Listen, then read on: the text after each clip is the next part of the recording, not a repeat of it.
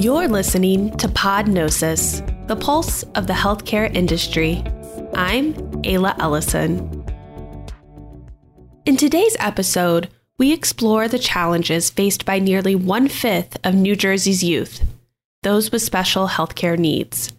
From learning disabilities to ADHD and anxiety, these children, along with their families, navigate a complex landscape characterized by provider shortages, prolonged wait times, and limited insurance coverage.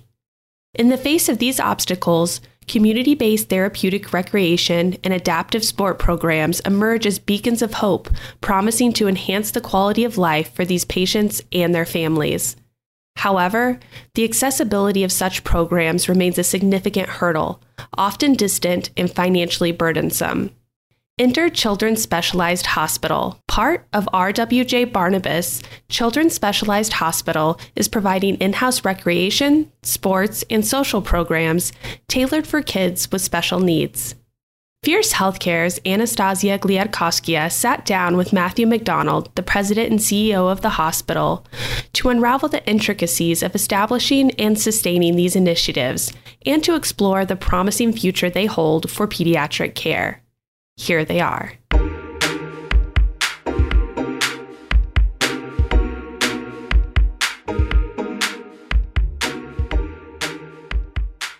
Hi, Matt. It's so good to meet you, and thanks for making the time to come on Podnosis. To start, I wanted you to tell our listeners a bit about Children's Specialized Hospital and the kinds of needs that you see in your community.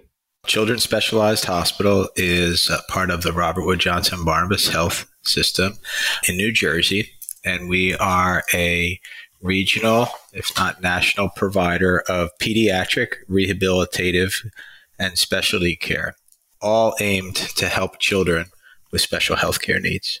We'll take care of about 40,000 children annually through direct services across wow. about 15 sites in New Jersey. And I wanted to get a sense of the types of programming that you offer. I know there you have a lot of clinical care programs, but you also have recreation programs. Can you tell us a bit about why those are so important to the kids and teens that you serve? I sure can. So, Children's Specialized, as you mentioned, we have direct clinical care programs, a, a flagship inpatient rehabilitation hospital. We have two long term care homes for children, and then we have a host of ambulatory medical and therapeutic services. Community recreation is just important to the health of our children at medications and equipment and therapies. So we commit to serving the whole person in that regard. If you think about just what any child would want or need, they'd want health and healthcare, but they also want access to social programs, exercise based programs, and an inclusive community.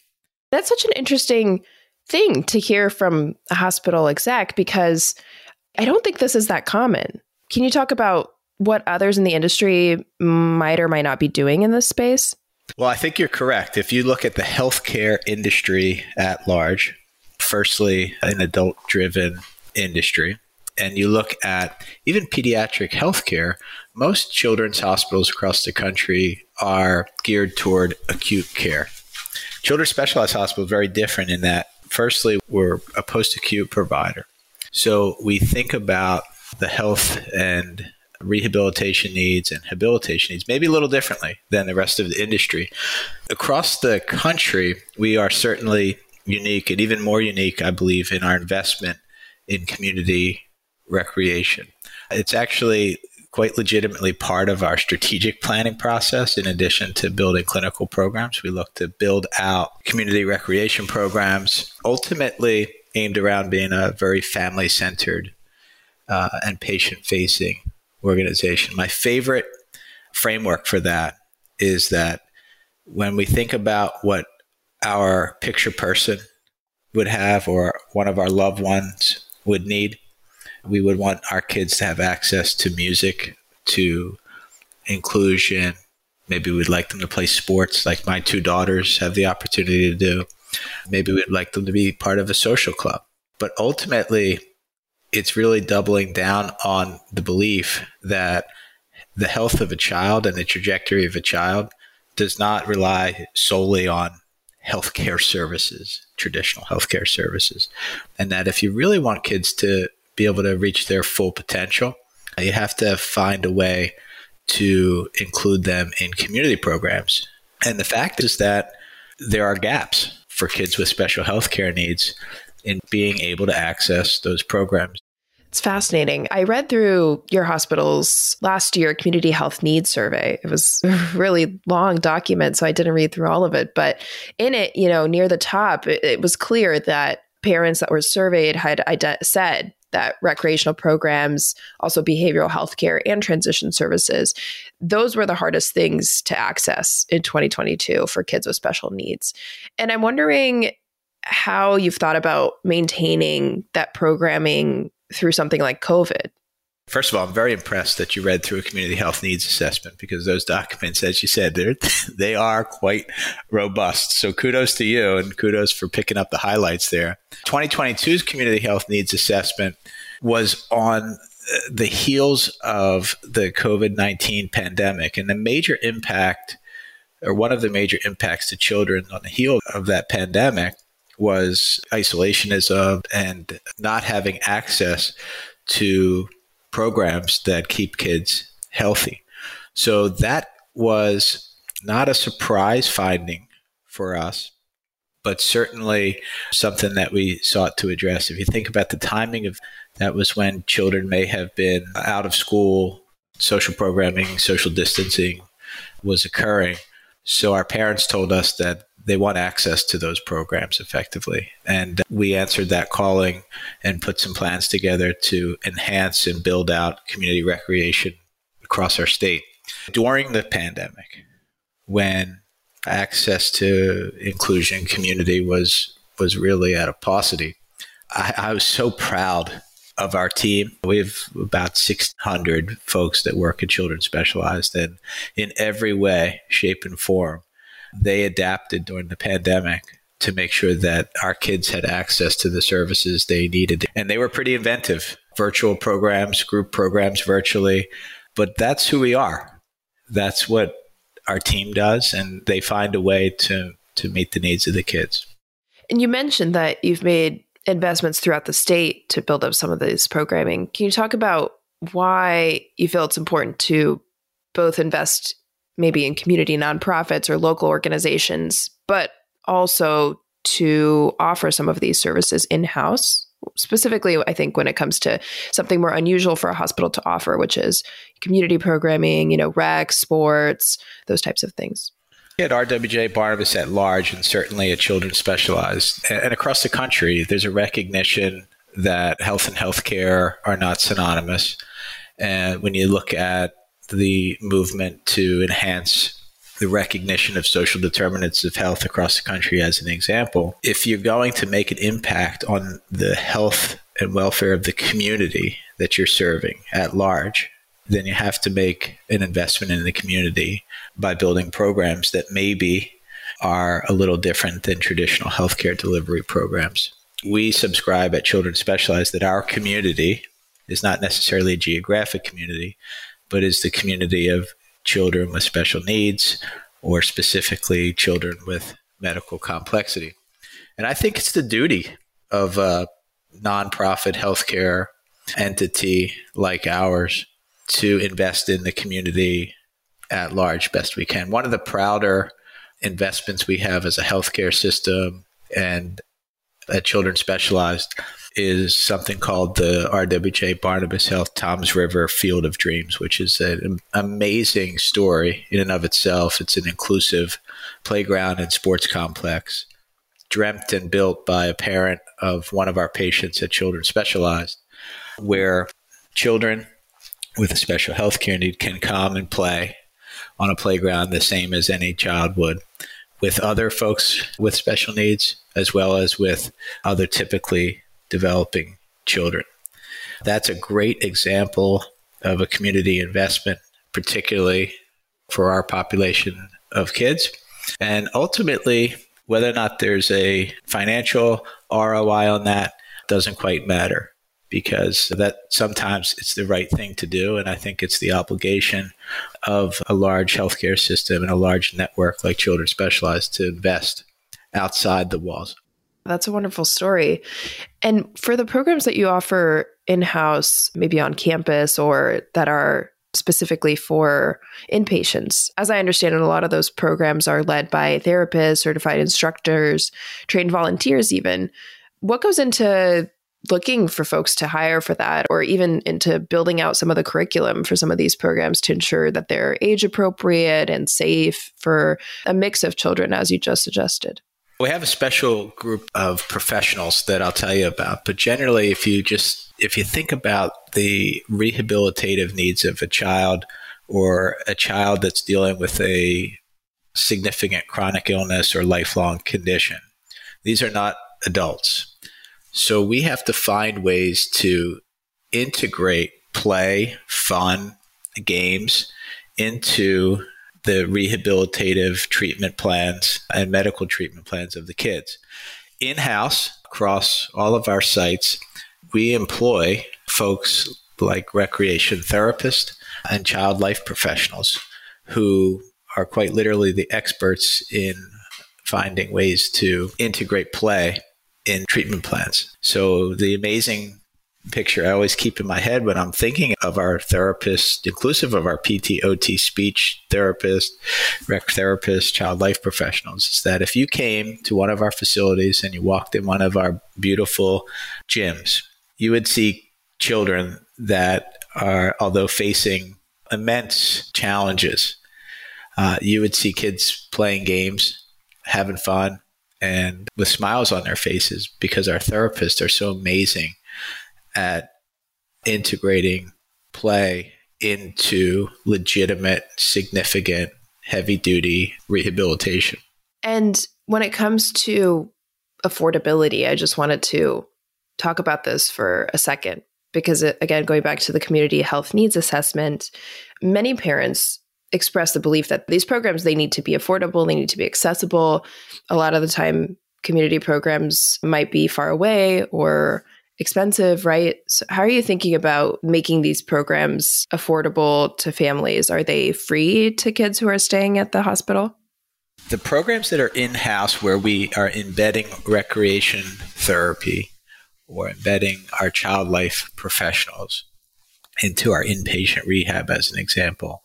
That's part of the treatment plan and actually covered in the same way that any hospitalization would be covered through insurance. Across the outpatient network or across the state, largely we provide through what we call Activity Connection, which is a host of different sports, social programming events, we largely provide them at no cost or a small cost. Taking care of children with special healthcare needs is an, an unbelievable mission. And the healthcare system in, in which we exist doesn't necessarily directly support payment for these kinds of programs. So we're blessed at Children Specialized to have quite a large philanthropic base, a community of people that invest in our institution and our mission. And occasionally we'll fund these programs through philanthropic means. Yeah. Well, since you mentioned it, I, I think it's worth describing for our listeners clarifying for our listeners that the health system of which your hospital's part, um, RWJ Barnabas, is a nonprofit system. You just mentioned the use of philanthropy for these types of efforts. Do you think that those are do you see being a nonprofit as essential to the mission, of what you're trying to achieve at Children Specialized? Well, I certainly do. I mean, I'm a pediatrician by background, and I came up taking care of children with complex needs within a primary care setting. And the typical length of time that it would take to have a outpatient pediatrician's visit for a typically developing kid is about the same time it takes one of our parents to negotiate just getting out of the car in the office and having their child who may or may not be in a wheelchair as an example just into the examination room weighed and on the examination table so in a largely fee for service driven healthcare environment where we as a health system and at Children's Specialized are investing in making sure we're taking care of children with medical complexity or kids that need a, a heavy investment in time and effort. That's not the that's not the most wonderful business plan in the world, as you may imagine. So where we have gaps, I think that the philanthropic efforts are essential.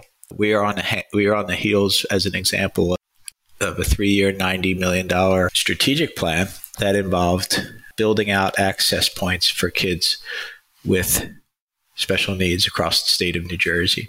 New ambulatory access points in multiple geographic locations and the expansion of existing services aimed towards caring for complex kids. Major philanthropic support in order to be able to do that. So the nonprofit uh, status is a very important component of our ability to deliver those services. As we've been talking about recreation programs being a part of your larger strategy at the Children's Hospital to serve a variety of kids and teens with really unique needs and also meet the needs of families and help them be comfortable and, and feel at home to the extent that they can on your campus and even outside of it throughout the state. I'm wondering what you see as the future of children's healthcare when it comes to the hospital setting or even beyond. Children's healthcare at large, the trends generally are that the care of complex kids uh, or children that are ill is increasingly consolidated into children's hospitals across the country.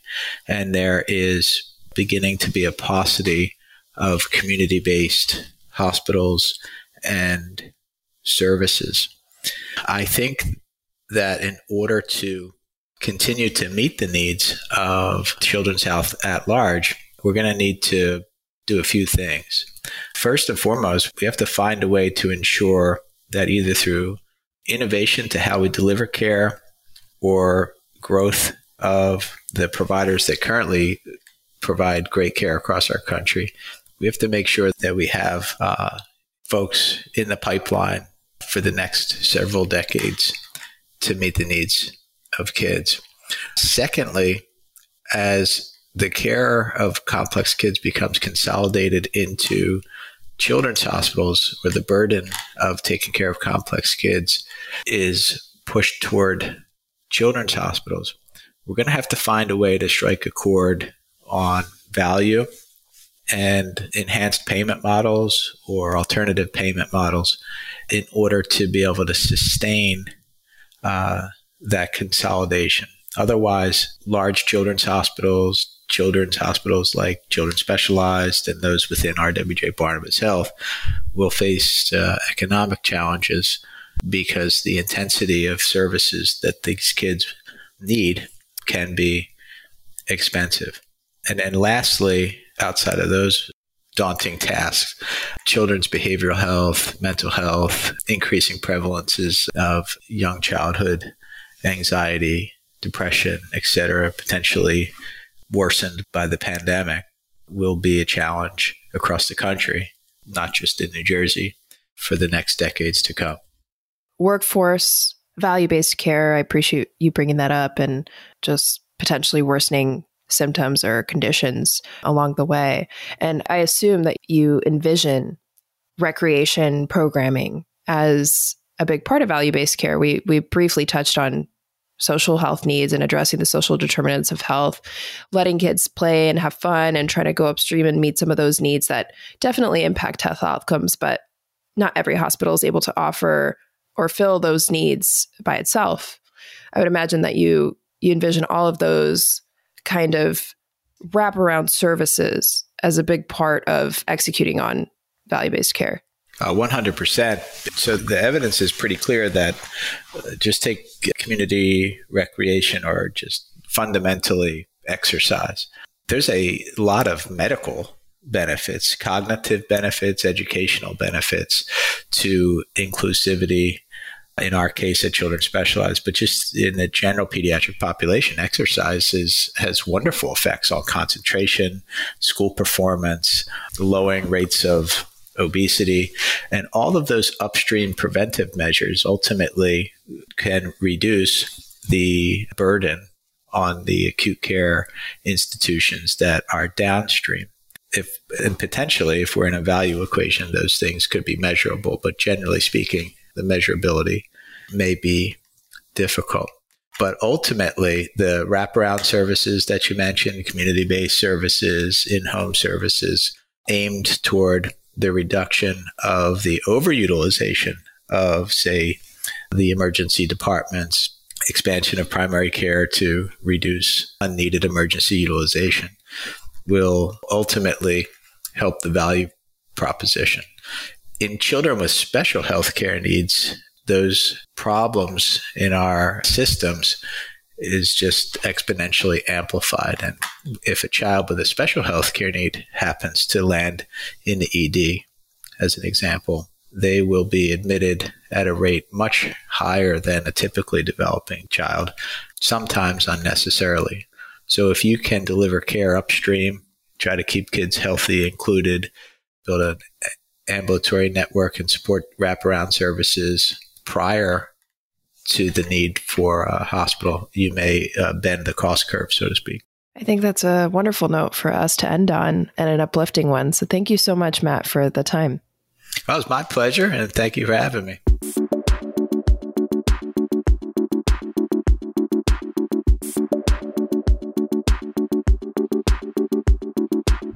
Thank you for listening to Podnosis.